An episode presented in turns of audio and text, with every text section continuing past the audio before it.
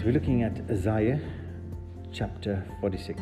Bel bows down, Nebo stoops, their idols are on the beasts, on beasts and livestock.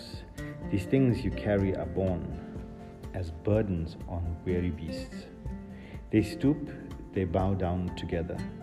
They cannot save the burden, but themselves go into captivity. Listen to me, O house of Jacob, all the remnant of the house of Israel, who have been borne by me from before your birth, carried from the womb. Even to your old age I am he, and to gray hairs I will carry you. I have made, and I will bear. I will carry, and will save. To whom will you liken me, and make me equal, and compare me, that we may be alike? Those who lavish gold from the purse, and weigh out silver in the scales, hire a goldsmith, and he makes it into a god. And then they fall down and worship. Uh, they lift it to their shoulders, they carry it. They set it in its place, and it stands there. It cannot move from its place, and if one cries to it, it does not answer or save him from his trouble. Remember this and stand firm. Recall to mind, you transgressors, remember the former things of old, for I am God and there is no other.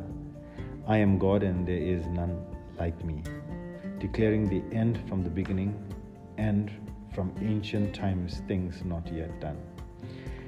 Saying, From my counsel shall stand, and I will accomplish all my purpose. Now, remember that yesterday I was telling you about Cyrus the Persian? So, this is now the prophecy. It says, verse 11, calling a bird of prey from the east, the man of my counsel from a far country. I have spoken and I will bring it to pass. I have purposed it and I will do it.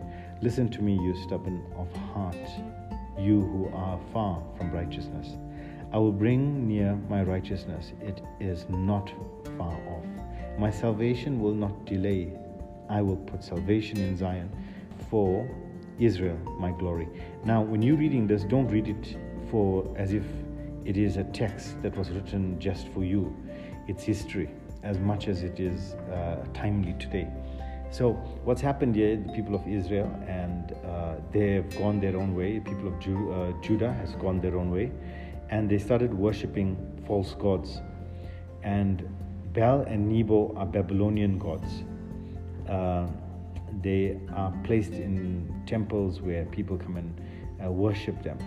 Now, what's happening is this ravenous, you see this, uh, this bird from the east in verse 11 is the Syrian Empire. And they're going to come, they're going to conquer uh, Babylon.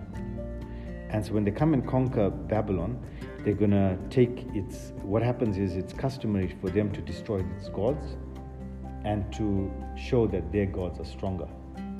And Babylon at the time is the mighty power that has conquered Israel and Judah and taken him into uh, captivity. This was a prophecy by, by the, many of the prophets showing that, uh, that if they didn't follow God, what's going to happen is God is going to take them and He's going to punish them through um, exile. And they're going to learn and they're going to remember. So you remember that uh, by the rivers of Babylon where we sat down, where we remembered, okay, that's that. And now there's a next empire that's rising up, the Syrian Empire. And this is now King Cyrus. So he's going to come in there and he's going to conquer. So, what the first thing they do here is Bel bows down, Nebo stoops. Their idols are on the beasts and the livestock. This is a picture of them being taken out of the temples because they're so big, these gods, in statues, that they have to bow them down to get them out the doors. So it says, Bel bow down, Nebo stoops. The idols are on the beast and on the livestock. Why? They have to take them in hiding because what's going to happen is the others are going to come and destroy the temple and the gods. So these things now, these gods which were meant to carry the uh, the, the people, they're meant to bear their burdens, they're meant to uh, sort of uh, be a I will say, an encouragement to the people, are now needing to look after these gods. So, what's happening now is they have to be put onto beasts, and they are now a burden to the very beasts. Beast meaning uh, the livestock that's carrying it. So, they put them on the back of it and they are carrying them out. They stoop, they bow down together, they cannot save the burden. The burden, they are now going into captivity. So the, the people are being captive, uh, are being captive by the empire, and however, yet now the gods that were looking after them are themselves going into captivity. So he says, Listen to me, O house of Jacob, and the remnant of Israel, who have, see, now God is saying, I've born you. See verse 3? So yet the, the, the idols are a burden to the people and they've been created for somewhat alleviating the burden from them. But in fact, they are a burden to them, whereas God says, I've made you and I've carried you from birth, from the womb, even to your old age, I'm, I'm with you, I'm carrying you. And I will bear you and I will carry you. Whereas idols and false gods, you will need to carry them, you will need to protect them, you will need to watch over them. So, who would you liken me to? And what will you compare me to? So, is there anything that now you could actually create me as a God? Is there anything else that you can do to be able to just uh, put me in a like to something else? He says, There's nothing. I will carry you and I will save you. So, where these people, these gods needed to be saving, it's gone into captivity. Where they needed to be carried by them, Others are carrying it, including beasts. To whom would you liken me? Compare me. You see, what happens in verse 6 is that they lavish gold from their purse, they weigh it out in silver and scales, and they hire a goldsmith, and he makes it into a god. Uh, and then they fall down and worship him. They lift it up on their shoulders, they carry it, they set it in its place, it stands there, they cannot move it in its place, and they cry out, no matter how much they would cry out to this idol, it will not answer or save them from trouble.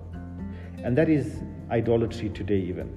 You can think of any statue, uh, and I don't want to be derogatory, you can picture them uh, yourselves. Uh, they are there, they are created by man, they are weighed out in scales, they are proportioned and fashioned, and then they are placed and it cannot move. And all it does is it becomes a burden to the people to maintain that statue, to clean it, to wash it, to shine it, and in fact, it does not do anything for them only all it does is create a burden. And but God is not like that. He's carried you, He's made you, He's fashioned you, He bears you even to your old age, He's with you.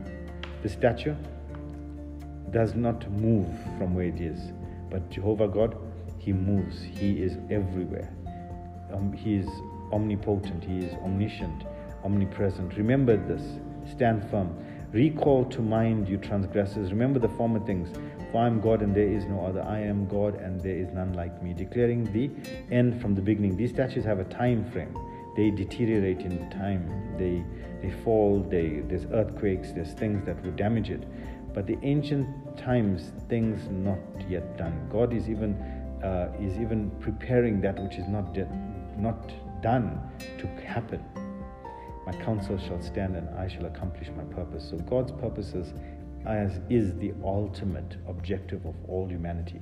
And so these statues are only stuck in a frame that it was birthed at one point and it is erected, and that's its, its beginning. But with God, there isn't, there's never been a beginning for God. He's not the caused. Uh, he's not caused by any one of us. He was has always been.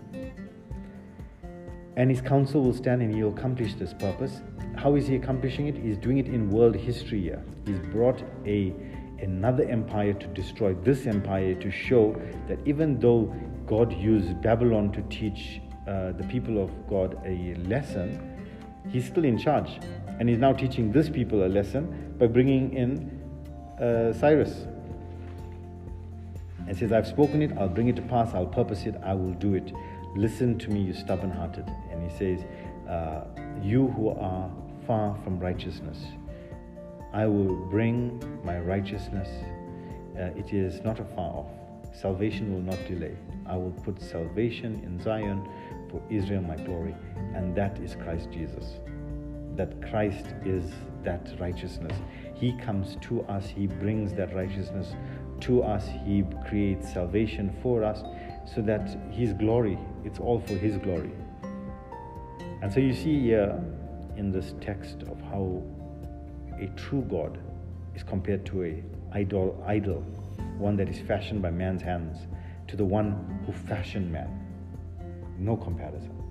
So who will you compare him to? There is none like it. So let's just pray.